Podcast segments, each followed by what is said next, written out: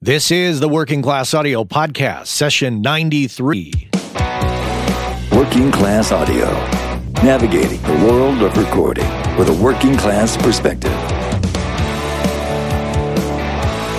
Here's your host, Matt Boudreau.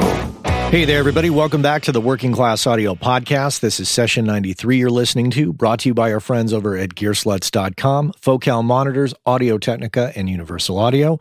Back again, yep, number 93. We're getting closer, but we're not there yet. So I'm just going to get into it because we have a lot of stuff to talk about. So, um, who's on today? Well, let's talk about that. That's uh, David Barbe. He's an American musician and producer and engineer from Athens, Georgia.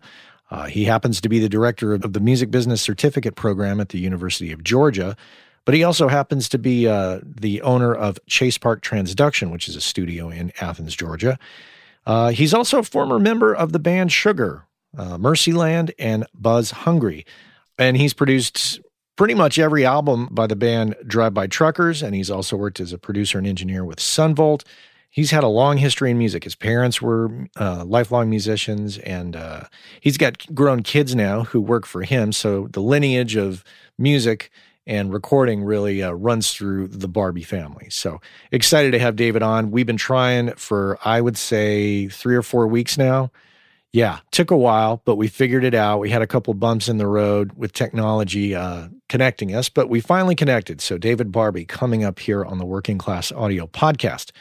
So, there's that. Okay, so next up, what else do I have to tell you? Right. Okay. So, this, uh, if you're listening to this episode and it is uh, and you're listening to it fresh off the presses, this is the week of the 141st AES show in Los Angeles. So the show starts on the 29th, and I, I will be there throughout the entirety of it.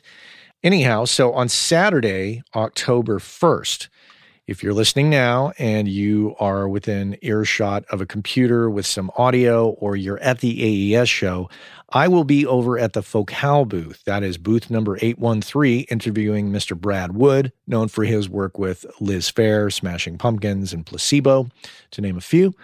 And so Brad and I will be speaking from uh, 12 o'clock to 1 o'clock, just an hour conversation.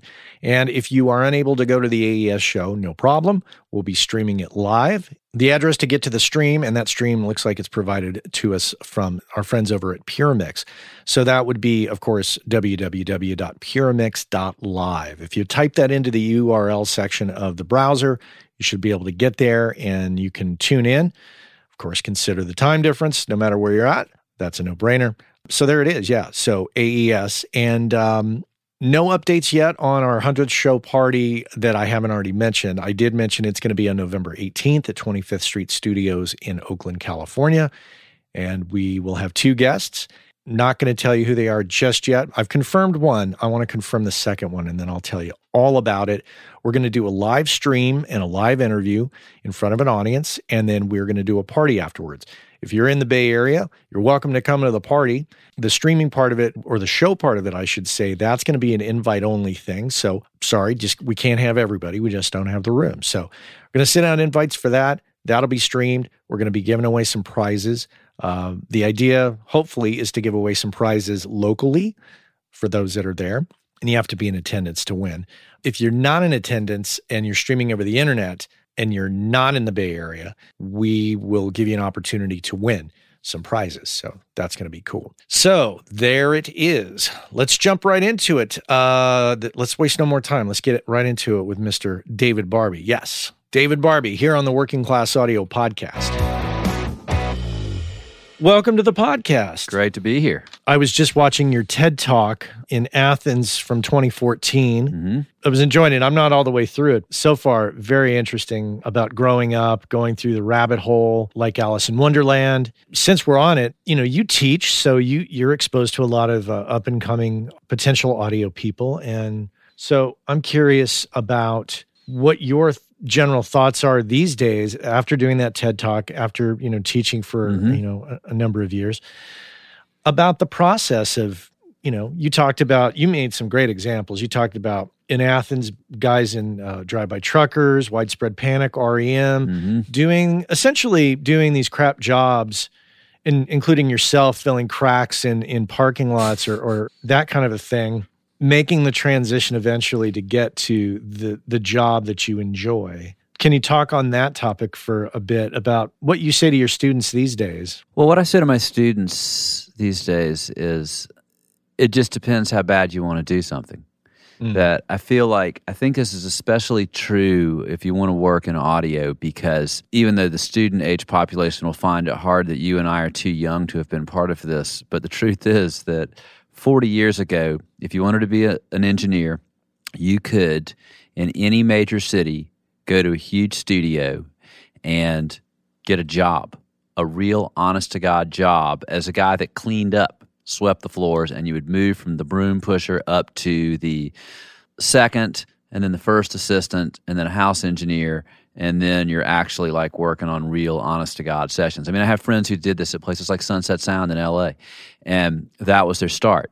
Now, of course, it's really not that. You've got to really roll the dice on yourself if you want to get into doing this. My advice to students who want to start a career in, I mean, in any kind of field in music whether it is as a manager or booking agent or in our case, you know, as a recording engineer is this. You need to go for it immediately. If you want to start a career doing something cool, here's what you do. You move to the city where you want to live to do the cool thing without any sort of security, any guarantee, or any kind of job. If that city is Los Angeles or New York, the reason that you do this is because there are already 10 million other people there and someone else is going to do it if you don't. There's no shortage of other human beings there. The reason you do this when you're a young person is that at 22, you've graduated college, if you're coming out of here at least, and you have zero children to support, most likely zero deadbeat spouses to report to support or report, zero house payments to make. You know, you're probably selling your parents' insurance till you're 26. That is a true yeah. thanks Obama moment. And um, here is the worst case scenario three years go by after you've done this. You've moved to Nashville to try and start your career as an engineer. And after three years, you are a bitter, abject failure and you have nothing. This is not usually what happens. Okay, that happened. Now what? Where are you in life? Well, you're a 25 year old. You've got a college degree you have three years of real world experience under your belt, and you've gotten some failure out of your system. Are you a person that could move forward in life and start a career and get some other kind of job? I would say you're an eminently hireable person. You're probably a better candidate for some kind of job than somebody that is uh, has been timid their entire life. That's not what happens with most people. Most people go for it, and if they're smart and they're passionate and it's really what they want to do in life and they work hard at it, I think it works out. But that's the advice I give to students all the time. That's the advice I gave gave to my own adult children is you pick what you want to do and go try and do it. And if it doesn't work, you're going to have to find something else. But if you don't go for it, there's no if you do go for it, there's no guarantees whatever it is you want to do is going to work. If you don't go for it, it is guaranteed that you will not succeed at it. You can't w- win if you don't play. Right. Must be present to win. My dad's advice to me, you know, my parents are both professional. My mom's passed away now, but my parents were both lifelong professional musicians. Nobody in my family has had a job outside of music since before World War II. And my dad's advice to me was to um, never give myself anything to fall back on because I would fall back on it. That's interesting. That's kind of a burn the bridge kind of mentality, or you know, right? You know, sail to the island to attack and burn the boat, right? Because you know you're staying there, kind of a thing. Yeah, interesting. I like your idea of uh, pushing forward and just setting up shop. And basically, you're saying assume the role. You want to be a recording engineer? Be a recording engineer. Start start moving forward? You know how that's how I got into this. You know, it's like I moved to Athens in 1981 to go to college. Um, REM had just released their first single. The B-52s had already come and gone, moved to New York. But we had Pylon and Love Tractor and you know a handful of the Method Actors, you know a handful of other bands here. And I was so into the music scene. And there's all these other bands who are about my age, who were a few, a couple of years younger than those guys, who had started moving to Athens, going to college, and starting bands. And I wanted to record bands and I had the greatest learning platform form in the world, which is a Fostex X15 four track cassette recorder. It's all you need. Mic Pre's console recorder listening system, headphone jack, that is, all in one little box that cost $400 or $100 more than the student price of Pro Tools right now. And adjusted for, and let's put that in perspective for a second. minimum wage in 1981 was $3.35 an hour, I believe. So that's about 120 or 30 hours of minimum, 130 hours of pre tax minimum wage labor. Really, post tax, probably 160 hours of minimum wage labor, a month of working at Taco Bell to buy one of those things. Whereas minimum wage now is $7.25 an hour. So basically, it's about a week and a half of minimum wage burrito wrapping labor in 2016 to buy Pro Tools, whereas it was a month of minimum wage labor to buy a four track in 1981. This is my view of economics for everything. is base it on the current minimum wage. So, but I'm serious about this. So I had a four track and I was recording bands. And I'd been recording my own bands in my basement from the time I was about 12 years old on a Roberts 330 tube quarter inch four track that had sound on sound. Like once I bounced a track, it is part of the other track now. So I really learned about you know doing this and then i had this four track and i decided i wanted to start working in studios with bands i knew. The band i was in went to a studio and i thought it was really cool and i acted like i knew what i was doing because my i'd grown up in studios with my parents. So i sort of got to quote unquote produce the session you know i was kind of the guy in the band who got to be wrong about things. So i told other bands in athens that i was a record producer and that they should let me produce their recording and I would do this on my four track cassette recorder. And that's how I started doing it. And once I did that, I was one.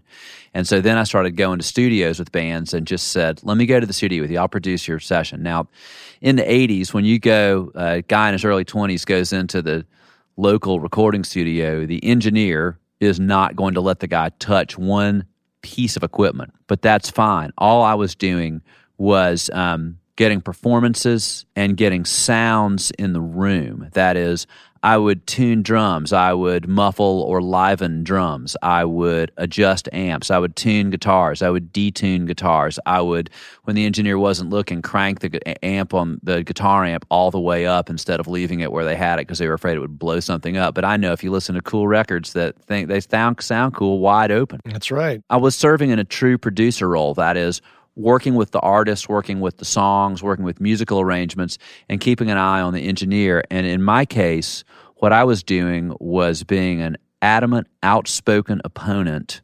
against too much treble and digital gated reverb, which were very popular, as you may recall, in the 80s. I was laughed at and criticized by older guys in studios because I was out of touch, that I didn't want to use these things. And of course, in retrospect, I feel pretty good about this. That I, I feel like I was right uh, because my thing. I remember telling one somebody in the studio one day.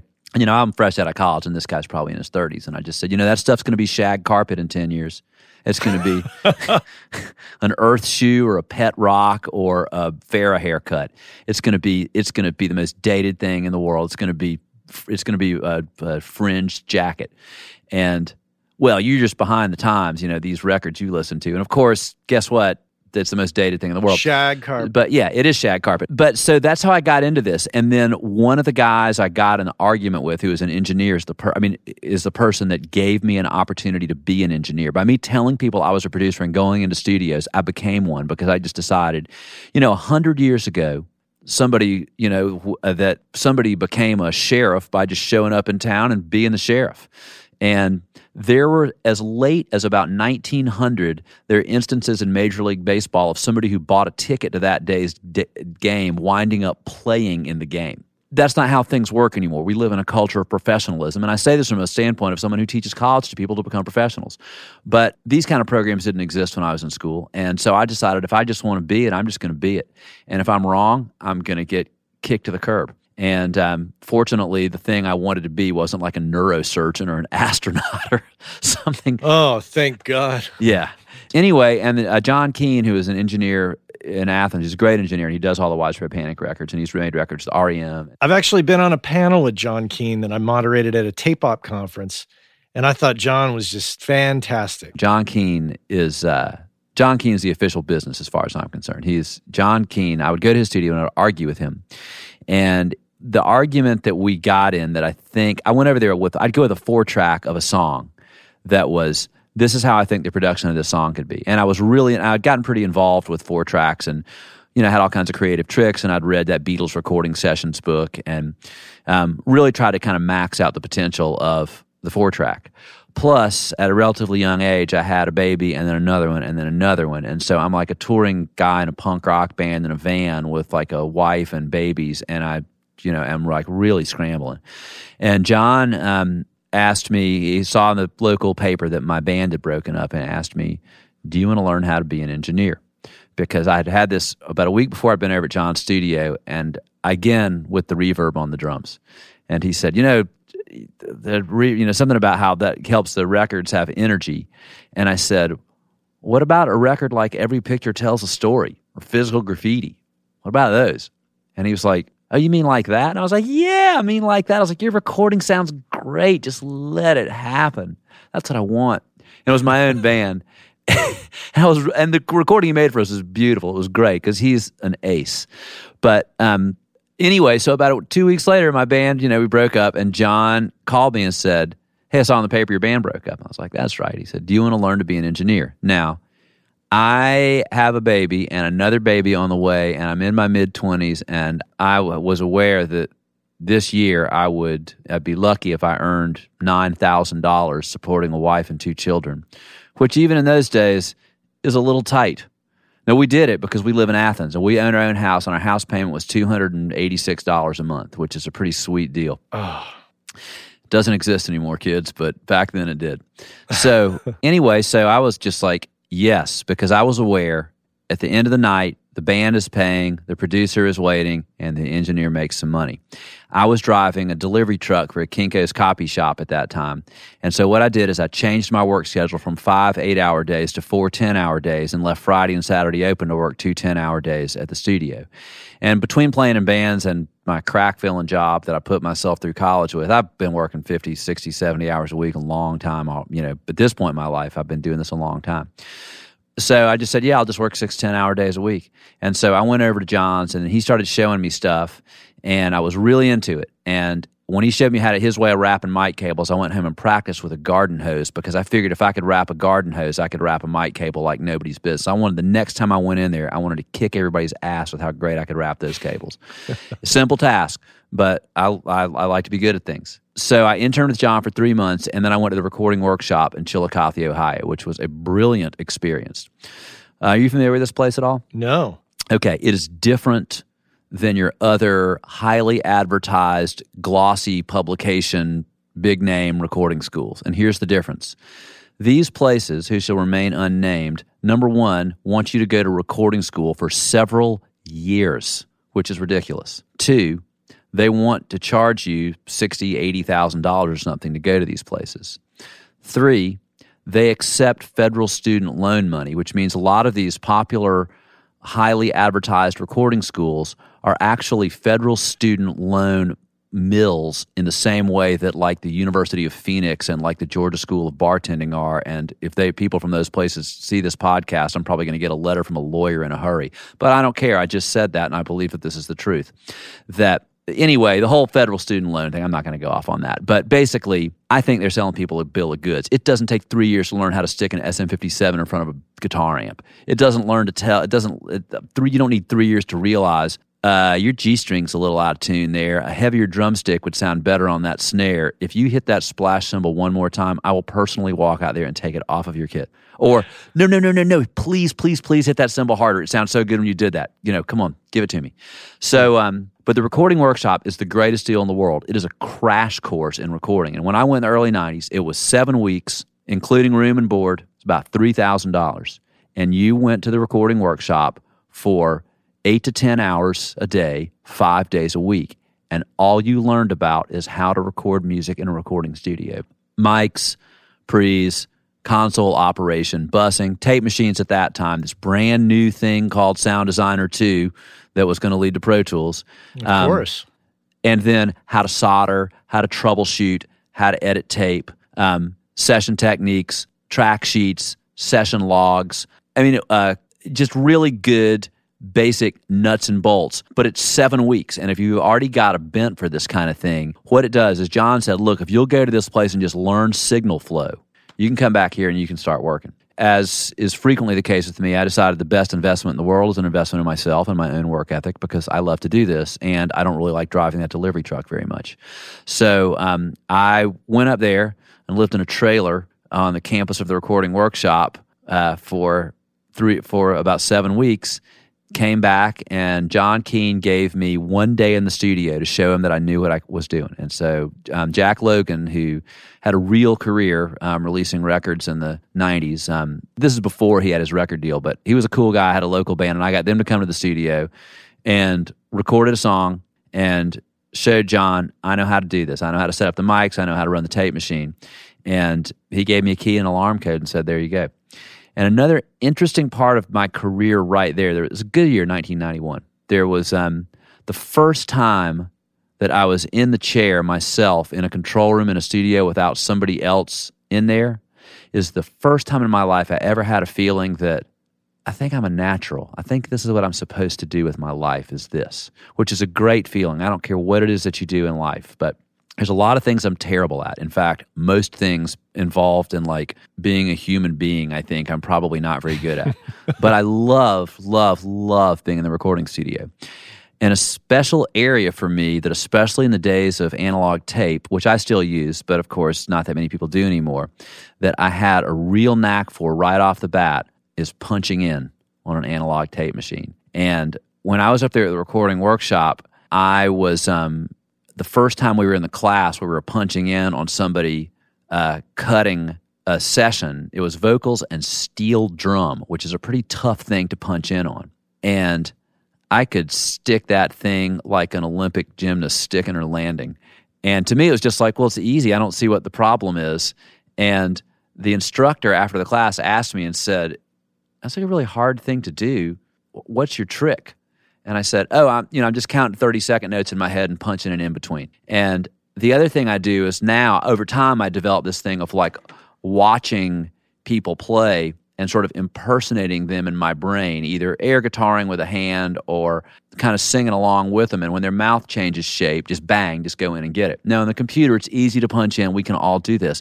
But on a tape machine, especially at 15 IPS, there are a lot of people that freak out about punching, and there's all kinds of things, even in the realm of recording, of course, I'm terrible at. But that was a thing that made me feel like I think I can do this. I have a specialized skill that's part of the general skill set of being an engineer. So I, I, came back from the recording workshop feeling really good about what I'd learned there, which in retrospect probably um, was just a basic stepping stone, but it was a huge leap forward in just my development and felt I came back with a lot of confidence. And John, I did that first day. John gave me a key, an alarm code. I recorded bands on the weekends there. I did that for a while, but about two months into doing that is when Bob Mould asked me if I wanted to play bass and what would become Sugar with him.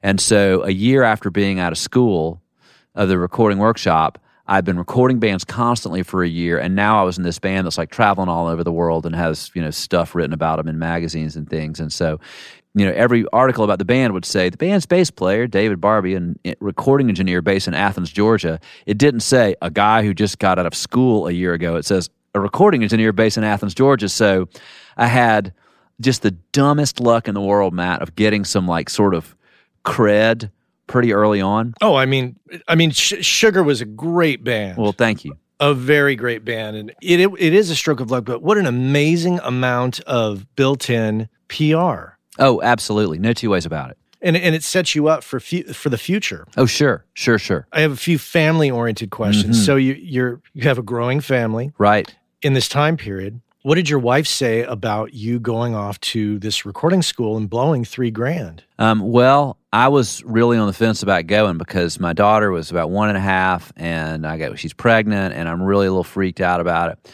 And she just said, "You got to go." You know, you've got to go do this. This is going to be good for you. The same thing as when um, I uh, when Bob asked me to be in Sugar, she said, "You'll kick yourself for the rest of your life if you don't go do that."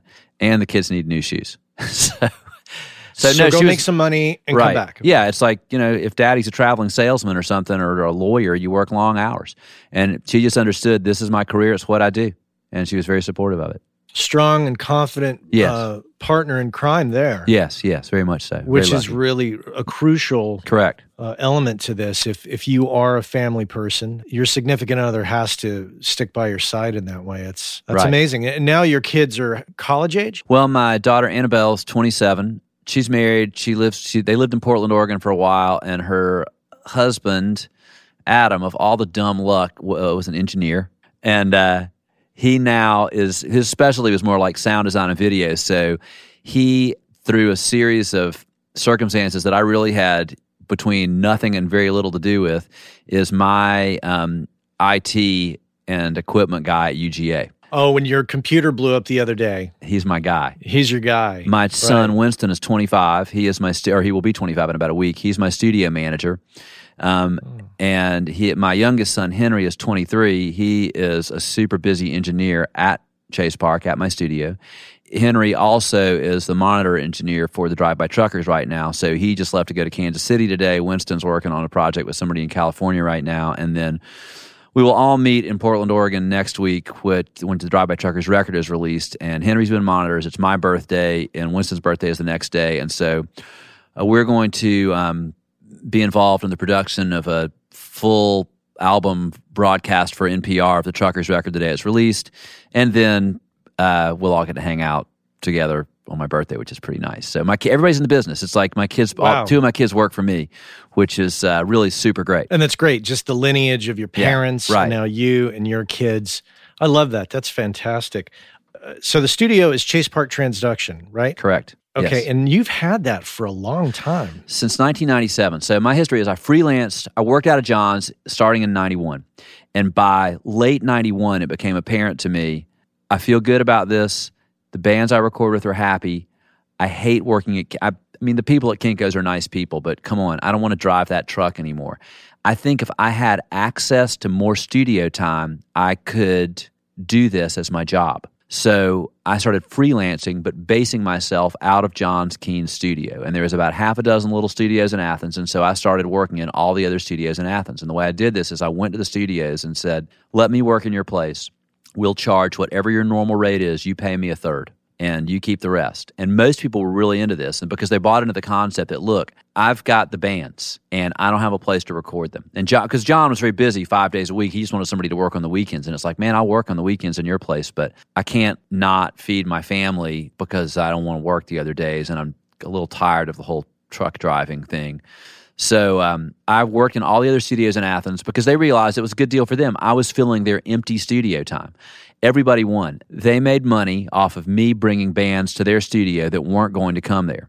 Um, I got to have an honest to God career recording. I developed my skills because I was doing this all the time, and I developed two other things that I don't think I realized I was doing at the time. Number one, I was learning how to walk into any studio anywhere because I expanded first from Athens and then into Atlanta and then beyond that. And then I bought like a little gear where I could go and like freelance and record bands, you know, in their garage or whatever with like a DA 88 and a few mics. But um, so what I was doing was number one, I was learning every single piece of equipment you could ever encounter in a studio.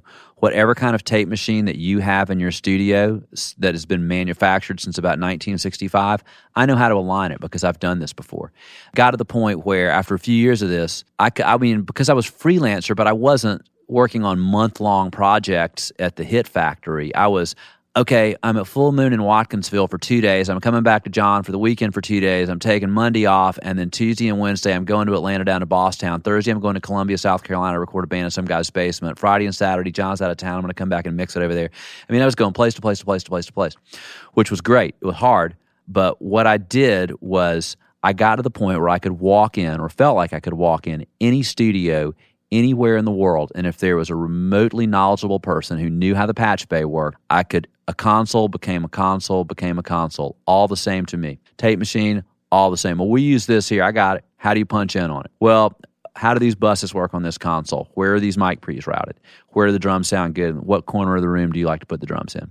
And so I developed where the equipment just became a conduit and it didn't matter. Yay, it's a Neve. That's a stroke of luck. It's a Mackie. That's fine. It's a Tascam uh, M3500. We'll make it work. We'll patch as little through the use as little of the console as we can. It's a Quad 8 Pacifica. What it doesn't matter. It's all the same. Well, we've got an M, you know, uh, and you develop these other coping skills because you have to deal with other places' maintenance issues every day. So one time I was working in a studio in Atlanta, and the Studer 827, we were not able to punch out on it, which is a bit of a problem. It's like the Hotel California. You can punch in anytime you like, but you can never leave. So what I you had to hit stop. so what I did, it's like not having brakes on a car, right? So um, what I did is. Uh, and I picked this trick up from a guy named Ron Christopher, who used to be an engineer who did like a lot of gospel records in Atlanta. And what I did is I figured out where I wanted to punch out, marked it on the piece of tape with a China marker, spliced in a nice long piece of two inch white leader tape, recorded up till there, hit stop, took the edit out, put it back together once I was pretty sure the guy had played it right, and then you can't tell. But you learn how to do this stuff because you have to. It's two o'clock in the morning, you're in a strange Holy studio. crap. wow, that that's a pain in the ass. I mean, it's almost harder to cope with the different maintenance, lack of maintenance or or proper maintenance in studio to studio than it is to you know acclimate yourself to the different pieces of gear. Oh, absolutely. The sound of rooms is difficult enough. Different equipment, different enough. Different standards of maintenance, very different. But what happens is after a while, it within reason, unless it's like everything in this place is broken. I mean, there's a couple places that I had to go to a band afterwards and say, look, I know you guys like the vibe of this place. What you don't realize is I've been coming in two hours early and two hours, staying two hours late every day just to make stuff work. And life is short. We got to find a better way to do this. But typically, that was that's a rare instance. What would typically happen with me is um, after a while, you just sort of begin to feel like you're the fastest gun in the West, and that no problem is a problem. And that imbues a lot of confidence to your artist too. That whenever you go in someplace, it's like, well, we got to deal with this and this and this, and it's like, fine. Well, this is going to be a hassle. Are you, are you going to lose a finger? Are you going to get diphtheria? Is the economy going to collapse? Is a child going to die somewhere or a puppy going to drown? It's like none of these things are going to happen and none of it matters. You know what? The send doesn't work on channel 30. How about we patch it into 29? We're already using 29. What if we bust those things together and do, oh, okay, there's always a way. So I learned amazing troubleshooting and personal coping skills and keeping the session cool. If your reaction to problems in a session is, okay, guys, we have a problem, it's just like, okay, you've already lost. If instead it's like, hey, dudes, um, I need about five minutes to fix something. I think it's going to make everything run a lot smoother. How about you guys um, run, maybe grab a snack or something like that, get a cup of coffee, and give me about five minutes. I'll get it going for you. Is it a problem? Nah, it's not going to be a problem at all. And there's plenty of times in the back of my brain, it's like, oh my God, this is an incredibly serious problem.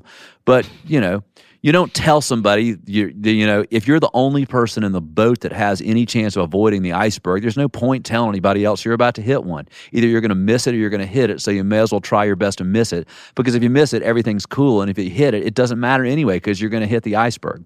Maybe the best thing that illustrates that is accidentally when I was in my very early stages of my career at John Keane's, I was doing a session that was produced by, um, I guess if he ever hears this, he'll just learn about this. But my good friend, uh, Mike Mills, who's the bass player in REM, he's a wonderful guy. He's a very creative guy. And he was great to have as a producer on indie sessions because he's not only he's in a popular band. It's not that. He's a very musical guy. Plays a lot of instruments, great ear for song arrangement and harmonies and stuff. So for young bands, brilliant, brilliant producer.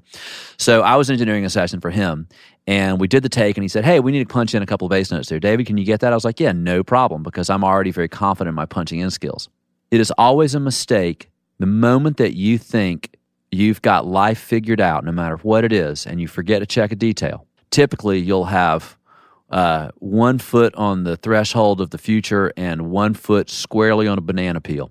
And frequently for me, I step right down on top of the banana peel. So um, I did punch in. But unfortunately, I had left all 24 tracks on the tape machine armed.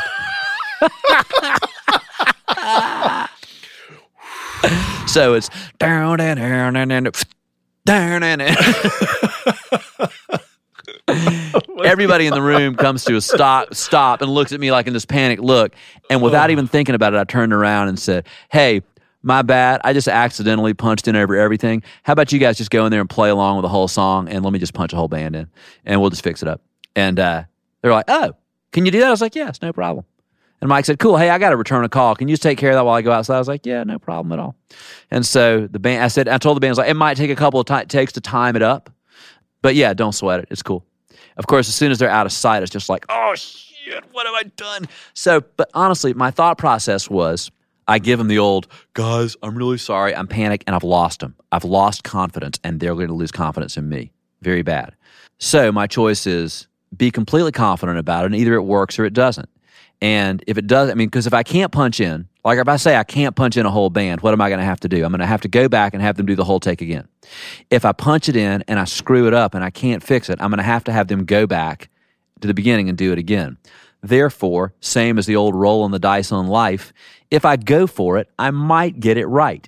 If I go for it and I mess it up, it's the exact same result as not going for it. Therefore, that math equation would lead one to the belief that you should just go for it. So I went for it, and by the grace of God, this drummer was so consistent and such great time. The second time they did it, I stuck it. They came in, nobody ever said another word about it, and it was totally perfect. And I've never admitted this in public until right now, but that's the honest to God truth. That's a scoop. Wow. Wow. That, that's a victory of victories right there. But then I also realized because I've been told when I started working in studios, here are the things you can punch in on a vocal between lines, a bass where there's a long pause. You can't punch in, you, you can't punch in all the stuff because it's too tight on analog tape. But after I did that, I realized I think they're wrong. I think they're timid. I think I can punch in on almost anything if I want to, and it's worth trying it out. So um, it just, yeah, but stuff like that, all this experience being in these studios dealing with problems, you realize I'm always going to take the approach that I'm that my problem is never going to be I can't do this. My approach is always going to be I can figure it out. It's not it's it's not a problem for you. Let me figure it out, and and we'll get it done. Okay, so I, I have got to ask. I mean, Sure. is this is this a metaphor for life and career as well? It's my approach to everything. Just go for it. Yeah. Whatever. I mean, I keep a 20 sided dice in my ashtray of my truck or in my backpack to solve all kinds of inconsequential problems, such when as you're not playing Dungeons and Dragons. Uh, it's not Dungeons and Dragons. It's Strat-O-Matic Baseball, which is is really no better. But Okay. uh, it's uh, uh, this thing, this dice. We are. I use this in my class. We have a live recording class. Okay, two people want to mix the Deerhunter show. Okay, well, only one of them going to get to do it. So they could argue.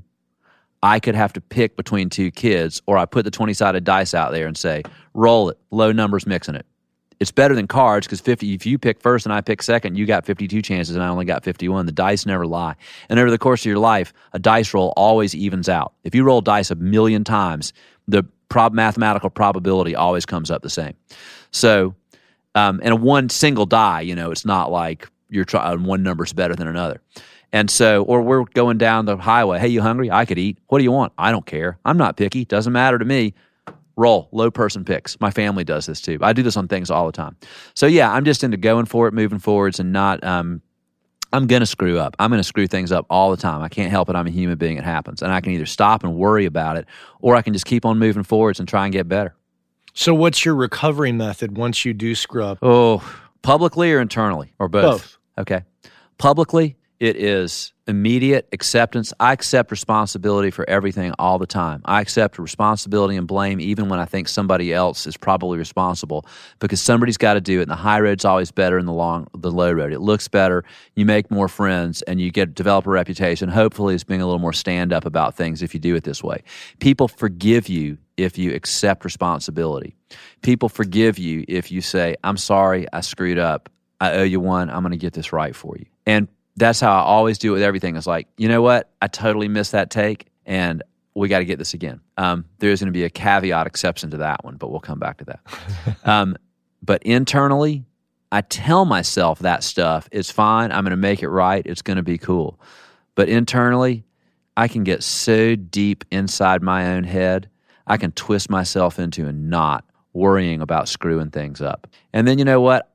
What I've started doing in the last few years is I'll think back on some terrible instance before of being a young single guy and some girl breaking your heart or losing something or getting in an argument with a friend or say, or whatever. You know, these things that we in life regret. It's like, oh, if I had just put on the brakes a little quicker, I wouldn't have hit the mailbox. I don't think I've ever actually hit a mailbox before. No, I actually have hit a mailbox before now that I think about it. One mailbox. But, okay. Um, May but- that ma- mailbox rest in peace. yeah, but but you know the kind of thing. It's just like, oh, I should have. Why did I say that? Why didn't I say that? Why did I do it this way? I should have done it that way. I should have told them that mix didn't sound right. I should, you know, I should have thought that before it came out of my mouth. I should have gone ahead and let whatever it is. Yeah, I can get inside my own head to a terrible degree, but ultimately, just as I always, I mean, I'm a forgiving person. I always you don't want to forgive other people things because there's no point in holding a grudge. The grudge, holding a grudge only hurts the grudge holder, and you got to get over holding a grudge against yourself. So to the rest of the world, I'm like, man, I messed it up. I'm sorry. I will make it right. And people's reaction to that is always uniformly positive. Only like totally like psycho passive aggressive people are just like, you know, hold against it. What are you going to do about them? You know, there's uh, that's that that's part of life. So yeah, my thing is take responsibility and make it right. All right, I hope you're enjoying the interview here with Mr. David Barbe, but we're going to take a sponsor break with Audio Technica for a bit. As this show is out this week, I am at the 141st AES show uh, in Los Angeles. And as I am going to be doing an interview there at the Focal booth, I'm also going around the show floor interviewing others uh, just randomly just catching conversations. So I needed to get set up with a couple mics to do that. And I talked to my friends over at Audio Technica, and they recommended for what I was doing and what my needs were. Uh, that I get a hold of the BP 4001. So I got a couple BP 4001s, and the BP, as the name would imply, of course, tells you that it comes from the same family as the BP 40, which I'm talking to you on right now. So it's really geared for those who are in broadcast and remote news gathering, uh, who do on location interviews, electronic news gathering, EFP, and sports applications. And it's got an extended handle that accommodates microphone flags, which is perfect in that environment. So if you're in the whole broadcast area, you might want to check these out. You know, they're designed to provide isolation from handling noise. And the microphone is super well built, really rugged. Comes with a foam windscreen, a vinyl carrying case, protective pouch, actually it's available in an omnidirectional polar pattern as well uh, which that would be the bp 4002 retail price on the 4001 is 179 uh, so of course do your shopping around do your do your due diligence there so if you see me on the floor at aes i will have the bp 4001 with me so if I'm not in the middle of an interview, come on over and say hello, introduce yourself. Would love to uh, talk to WCA fans. So there it is. Let's get back into it with David Barbe here on the Working Class Audio Podcast. I want to talk a little bit about Chase Park Transduction a bit. What are the things that you've done to keep it a success, keep it afloat financially, and make it a popular place to go? Well, primarily, I think that the biggest thing for us is that we work, and I tell my interns and my engineers and everybody this we serve the artist's muse. That's it. We work for them. They're here to make cool music, they're here to make their great art. We are part of that. Um, whatever someone needs, we do. Um, my th- rule is the answer is never no. We're going to figure it out how to do this. You want to treat people very well. You want to be a good host. You want to be polite. You want to be accommodating. Two, you want to communicate clearly with people about everything in advance. One of the things that was that has proved to be successful for me is adopting what I refer to as the sort of benevolent tell don't ask policy about some things, such as hours worked, and how much things cost. These are things as a young engineer that a lot of people are hesitant to discuss up front because they want to be cool. But mm. it be- can lead to weirdness later on. We have all been in sessions where we said we'd work a day. Well, what's a day? If you work at a bank, it's eight hours. If you work as an engineer and you didn't talk about it with somebody up front, it's until the artist says they're done if you don't have uh, the gumption to set something up in advance. So, what I would always do is set a window, which I did because I had children and I needed to make time for my family. These two things are very interrelated to me. And would say, all right, these are my hours, which are when I had babies, it was like, I like to work 10 to 6. And the reason I set these shorter hours was at 6 o'clock, everybody knows that's the time we agreed we're going to stop. But what I'm doing is leaving myself an opening to extend it and be cool. If I say, I want to work, this is how much it costs for me, and I'm going to work for eight hours a day. And at the end of those eight hours, I mean, I'm not going to cut it off on somebody anyway. They're in the middle of getting something done. We can spill over a little bit, or it can be if I'm having a good time and I like the session, I like the people, and I think this is something cool we're doing. If I say, hey, you know what, guys, things are going great. Why don't we keep going for a little bit? Everybody's happy. You're champ if you leave things open ended and you want to stop it and you don't have an exit strategy, how you're going to stop it, you have to have these awkward moments with people. This is learned from experience. You know, I mean, I used to constantly and still do on occasion if I'm feeling it and it's what's required, work 12, 15, 20 hours a day. We've all done this. And, but I realized number one, I was not working effectively, working a series of 15 and 16 hour days. You get tired, you make bad decisions, you can't hear, people get cranky, the bands aren't as good if they're not fresh. But so I would I set limits on time that I then regularly extend. That way, I'm being gracious with people. But if things aren't going right, things are weird, you can tell they're burned out and they desperately need somebody to tell them they need to take a break from this, or somebody has gotten wasted and is difficult to deal with, then you have an exit strategy in advance. So I set things up to gives me an opportunity to be gracious and generous with people in terms of time, um, in terms of money, and in terms of, hey, you know, we were wondering, do you have a different kind of headphones? Do you have a amp AB splitter box for amps? Do you have something that does this? And I'm not going to go out and spend a million dollars for somebody, but there's plenty of times where somebody's just wanted something and I've realized this would be of value to the studio. I'm going to buy this. And just buying the artist, and they're just like, man, you just bought that? I was like, yeah, well, you said you could use it, and I'll use it. It'll be helpful to our session. So being aware that, um, be responsive to your clients. You, I mean, they're paying money to be there. You will make more money by having more business, and you will get more business by being gracious to people and treating them like stars, um, treating them like great artists, because in everybody's mind, that's what they want to be. And the other thing is that at the indie level, I'm painfully aware from my own experience that these are people who have saved up their money and taken off work to come to my studio. And one time I turned down an REM session for a day because I had a band booked and somebody said, one of their guys was like, Can't you move the day? And I said, I could, but these guys are coming from out of town. They took off work to come here and I can ask them if their days are flexible, but if their days are set, then I'm going to have to honor this because these are the same kind of guys that REM was at the very beginning. And I think, and the, and the band guys, of course, totally like respect that. You know, they, I mean, the REM guys, it's like that I would do that because they know that we're all trying to pay this forwards. So there's that. The thing about discussing money with people is to tell people how much things cost up front and how you want to be paid, right? Here's, Meaning, it's like by you know check or credit card, or are you talking about on like all at once? Because many times people come at me and go, "Hey, man, so uh, yeah, I got to pay you over time." Which right, which is there are, and I used to be in this boat all the time, which made me adopt this policy of telling people what it costs to work at Chase Park. And so the very entry level, when we opened the studio, it was thirty dollars an hour, including engineer, all the time. And then as we develop our careers, you know, there's those of us who can charge a few more bucks than that as we go. But we, to this day, since 1997 when we opened, we still always have at least one or two quality $30 an hour options that are young guys who started out like I did at John Keane's. We want people to give them an opportunity and we want people that are making cool music who are young people an opportunity to come do something at the studio that's good and it's going to sound better and we can develop a relationship with them that doesn't cost them any more than it would cost to go to their buddy's house and do it in his bedroom.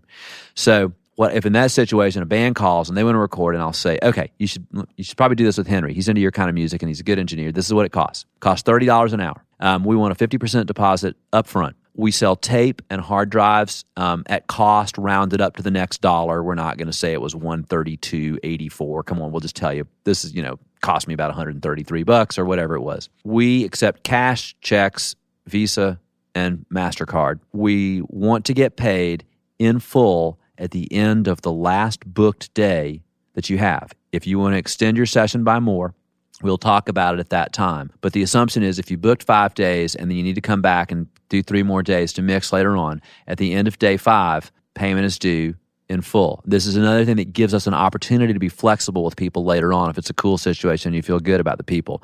But it also does give you an opportunity to keep people on task and on balance. And also for the studio to make money and stay open. It's hard to make money with a recording studio. It's hard to keep things open for a long time. The other thing is if you have to get money from some other source, such as, and this is all based on personal experience, your parents, your grandmother, your label, your manager, your wealthy uh, financier, whoever it is, I don't have a relationship with them. I have to get paid. So you're responsible for getting money from them. You're responsible for paying me. And that's how it works. And once I started talking to people about that, it was just like, okay, cool, got it. Hey, we're on a label. Can you build a label? Yeah, sure, no problem. Of course, we do that all the time. But there has been one instance where I told a person at a label who was really dragging their feet, I pointed out to them, Publix doesn't take indie cred and I have three children. what a, a, label dragging their feet on paying you? Unheard of. Yeah, so I'm very clear with people about money up front, and I do understand. Hey, we're on a label. We got. We'll invoice them, and you and uh, everything is fine. And we do it the same way that other people do. But there's been too many times in my life where I was waiting to get paid, and um, it can really add up a few hundred bucks and a few hundred bucks and a few hundred bucks, and the next thing you know you're scraping to get by and you look in your pile of unpaid receipts and you've got you, people owe you like $15,000 because you're a nice guy and you want to be cool. That's what happened to me. And so learning to be direct with people upfront about money helped greatly. Learning to be direct with people about time, expectations upfront helped greatly. And one of the smartest things I ever did in my whole life is accepting credit cards because Bank of America loves people to owe them money and I don't. So there's that on the business aspect of it. The other thing are simple things such as making sure everything works, being responsive to client needs. We need these instrumental mixes sent to our label next week. You got it, no problem. Dropbox has obviously made WeTransfer stuff like that has made this a very easy thing to do now. But it's just being responsive to people. And the other thing is, at this point in my career, I've done this for 30 years since I was recording bands on my four track, you know, more than that really. And there's a lot, there's about half a dozen engineers that regularly work at Chase Park. And every single session, I go in and meet the bands and introduce myself, let them know if you need anything, please reach out. Please ask me if there's anything I can do to make your experience here better, if I can make your session better, if there's something that you need or something that you'd like.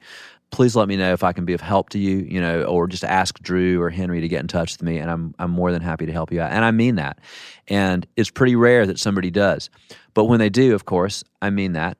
And people are unbelievably appreciative of someone who's just simply a good host and comes in and takes the time to get to know the people. And, and I thank them for coming. I'm appreciative if the people will drive a long way or fly or whatever, or hell, come across town to come to Chase Park. There's a lot of other ways you could record. You could do it in your house on your laptop.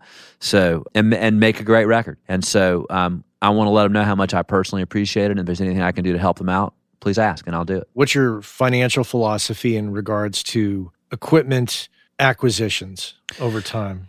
My financial philosophy of equipment purchases is basically the exact same was when I started buying equipment because I was a freelancer.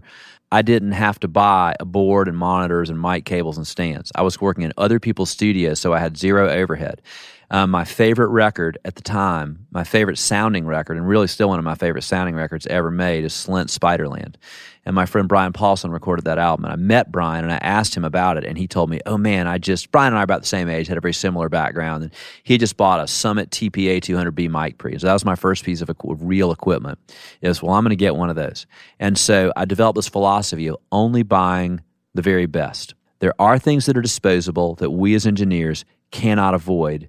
And there's part of me that hates these things very much cables, stands, patch bays, computers, oh, I just threw four wasted G Max in the uh, Center for Hard to Recycle Materials a couple of days ago. And uh, yeah, original purchase price, oh, like $14,000. I paid $10 last week to throw them away. It hurts.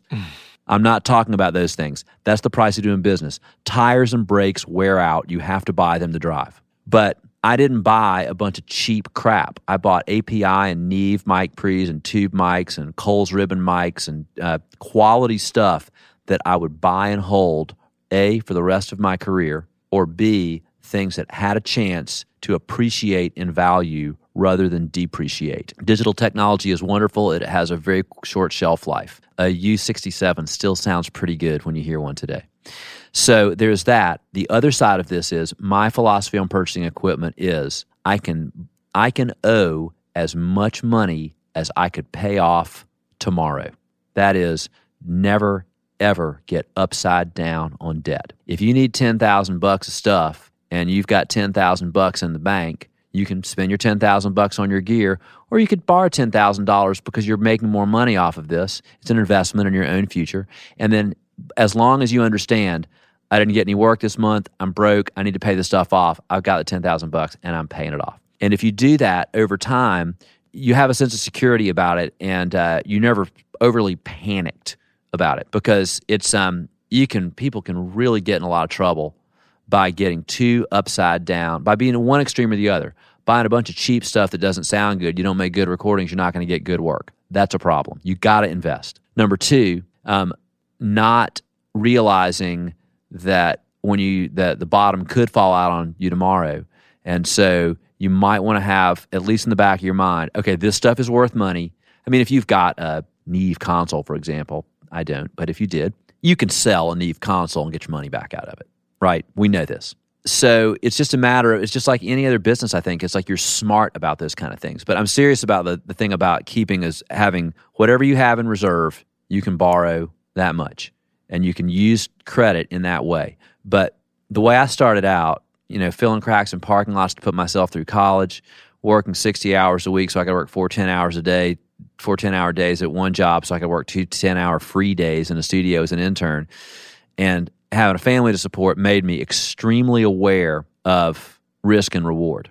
That being said, I understand that owning a recording studio is like playing a high stakes poker game where I've got a great big pile of chips in the middle of the table every day of my life. And I'm okay with that as long as the pile of chips I've got out here is of the equal size.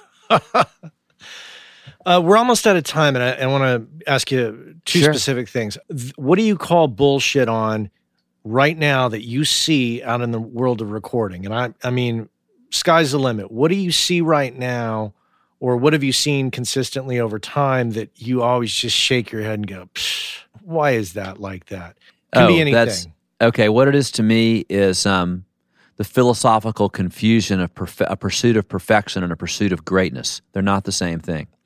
Because we can fix everything in Pro Tools, sometimes I'll walk into a session and I'll hear some other engineer and artist working on something, and it's perfect, but it's not great. They've ta- they've squeezed every fucking bit of life out of it by fixing everything that's the tiniest bit off. And the, frequently, this is a mistake of looking at the sound rather than listening to it. I don't know what the Mona Lisa sounds like. It doesn't matter to me. It. I don't know what you know. A, I don't know what lasagna sounds like. I know what it tastes like. I know what the Mona Lisa looks like, and they're great. Those are the correct senses to experience those things. Sound is in here, and I think that that's the biggest single thing I see right now is because of the ability to fix so many things. Now, I'm not a Luddite about Pro Tools. I love it. It's an amazing platform, and you can it opens so many creative windows. But I think that um, the pursuit of greatness is different than the pursuit of perfection. It, how do you get a good drum sound? I get a good drum sound by talking to the drummer. I get a good drum sound by pointing out that that fill comes in as part of the song where the guy has a really convoluted sentence and it's you can't hear the words anymore. I get a good drum sound by watching how much of the stick hangs out of the back of the guy's hand to as how and how that relates to the low frequency content of a snare drum. You know what I'm getting at here is that I think that Sure. technology has allowed us and continues to allow us to make wonderful creative steps forward, but it can become a little bit of a prison for people where it makes records take way, way, way too long. Um, I made five records in 2015. Um, three of them were things that took several months that were for things that had a budget and I worked on for a long time and I'm very proud of them and I love the records and they were all done in the computer to some degree, frequently recorded on tape and then mixed out of the computer or something like that. I did two other records, one in four days and one in six. And they were both done on one inch eight track because, hey, can we redo that guitar solo? If we want to erase over the old one, we can. And it inspires people to greatness. That is either, you know what, I can top that, or eh, that's, you know, I think that's good. I like it. You can you are you are free to make a decision and keep moving forwards, just like the Beatles or Jimi Hendrix or Miles Davis or John Coltrane or Patsy Cline or whoever. Pick it. So that's my answer: is confusing like perfection for I li- greatness. I like that. Final question: Work life balance. How have you managed to Mm. keep that shit together over the years? it's a challenge. It was a great challenge for me, and the way that I did this is a little easier now because my kids are adults, and my patient wife has realized that I'm just a rock and roll lifer, and that's just never going to change. But with children, especially because I had them much sooner than most of my friends, and that I always decided every decision I will make in my life will be based on what is in the best long term interests of my children. Me going on tour with Sugar was not in my children's best short term interest because I was gone, but it was in their best long term interest that I develop my career. And just similarly, And Bob Mould was incredible about understanding my family situation. That's why we toured as little as we did because of that guy was so understanding of it. But I, I really have my stuck to my guns about this. Um, I also um, was when I quit the band, it was because it was in my children's best long term interest that I stop and that I be at home and work on my career as an engineer rather than be traveling so consistently anymore. Every day for years and years and years, my schedule was 11 to 10 with a two hour dinner break in there, which was, um, I mean, I did the 10 to 6 when they were like babies, but that was just for a very brief period. For years and years and years, my posted schedule is 11 in the morning until 10 o'clock at night with a two hour dinner break late in the afternoon. And the reason was, I want to see my children. I want to have a little family time. Can you take them to little league practice? Yeah, I coach. I'm still coaching little league. My kids are adults. I my my sons and I coached little league team they played on that the studio sponsors. My daughter has something a recital or something she's doing. Yeah, we're having dinner every you know whatever. The other thing, and I pitch this to bands as look this way we're going to work nine hours a day. That's my advertised time. Of course, I'm working a little longer most of the time, but that's my advertised day is two hour break, eleven hour pillar to post with two hours in the middle for dinner, and a um, which is a nine hour workday, which to most people is cool. I learned I get more work done in nine hours than I do in 14 because I am fresh every day. The other advantage of having a, a noon break time in the middle is everybody is fresh twice a day. Everybody has an opportunity to check their messages at a known time. Everybody knows, yeah, I mean, if you come in at 11, what are you going to do? Eat lunch at 12? You're not going to waste time eat some breakfast, come in at 11, late afternoon, 4 5. It was basically, I'm going to work from 11 until about 15 minutes before I got to go pick my kids up, and then I'll be back in two hours. If Little League runs long, we'll work late or we'll make it up in a couple days. I will make it right to you. And I always do. And I had no complaints about this at all from anybody. Everybody understood. If it is crunch time, we'll do one of two things. Of course, like there's days I made an exception. Every now and again, I'd call home and say, "I'm working through. I've got I got to get this done. It's the last day. These guys got to go." And of course, Amy and my kids understood because it wasn't an everyday thing. The artists appreciated it because they knew I was making a, an exception for them. Or if you need me to work until five o'clock in the morning to make this right for you, I'm grateful you understand my situation with my family. But here's what I discovered, Matt: is in 2001, the I think truly great Kelly Hogan came to Athens to make a record. And Kelly and I had known each other for a while, but she was living in Chicago. She came to make a record for um, Bloodshot. And Kelly called me and said, Okay, well, what are we going to do here? And I said, Okay, well, with people coming from out of town who have a reputation, you know, you want to be you want to be sensitive to their work needs and their workflow and their work schedule. And so I said, Well, what I like to do is I like to work 11 to 10 with a two hour dinner break so I can go see my family late in the afternoon. But, you know, if that's a problem for you, let me know and we'll and you know I'll work around whatever you need me to. And Kelly said, Barbe, you know the re- you doing stuff like that. That's the reason I came here. You're like a folk hero to every woman artist I know in the industry because you got off the road for your family and you take a dinner break to spend time with your children. Totally cool. We expected that, and that's been most people's reaction to it. that's great. The, the, I'll tell you, there's one other thing. The one ex- other exception I'll make to this, Matt, is that because I have all these young people that work for me, and they're usually my assistants in sessions, is that there have been times where I've said, where I've just said, okay, I'm going to go to dinner, but uh, Drew Vandenberg, of course, very, very accomplished engineer now, but there was a time where Drew was, I mean, a college kid assisting me. There's a time when Drew was a high school student who was my assistant. And it's just like, Drew's been here a couple of years. He knows how the stuff works. He's going to stay and he'll stay here if you guys, while you rehearse, if you want to record something, he's plenty capable or Henry or any of the other people that have worked with me over the years. So there's other times it's just like I got to go, but if you're on a roll, I'm going to leave somebody here with you that continue to to keep work going. And so again, I serve the artists. I try and make it work for them, and people are grateful and people are understanding my situation. And so that's how I've been able to have a family and work it out over these years. I love it. I love it. That's that's great to hear because I was, you know, I'm a family man myself, so right, right. Always curious to know. Well, this has been really, really great talking Likewise. I've really enjoyed your answers. Very, very interesting. Very inspiring as well. Well, man, you take care. You Thank too, you Matt. so much, David. My pleasure. Okay. Thanks. Take care. Bye. Bye bye. There you have it. David Barbe here on the Working Class Audio Podcast. Fantastic time talking with David. Really good guy. But uh, that's it. As you know, we are out of time, so we're going to thank everybody Want to thank Cliff Truesdale, Chuck Smith, and Cole Williams for their help on the show. Of course, I want to thank our sponsors. I want to thank GearSlutz.com, Audio Technica, Focal Monitors, and of course, Universal Audio. And as usual, want to thank you all for listening. I appreciate the time you take to listen. Take care.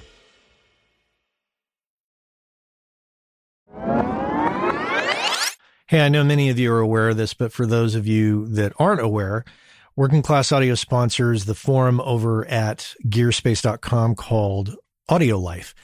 And quite simply put, it's a place where audio professionals can go to talk with other audio professionals about things other than audio gear, including life hacks, work life balance, health and hearing loss. You know, if you want to talk with other audio professionals who can identify with what your lifestyle is like and how it relates to things going on in the world outside of audio, this is a great place to go and check out. So head on over to gearspace.com, check out Audio Life, many of the same topics that we discuss here on the show on gearspace.com. So check that out.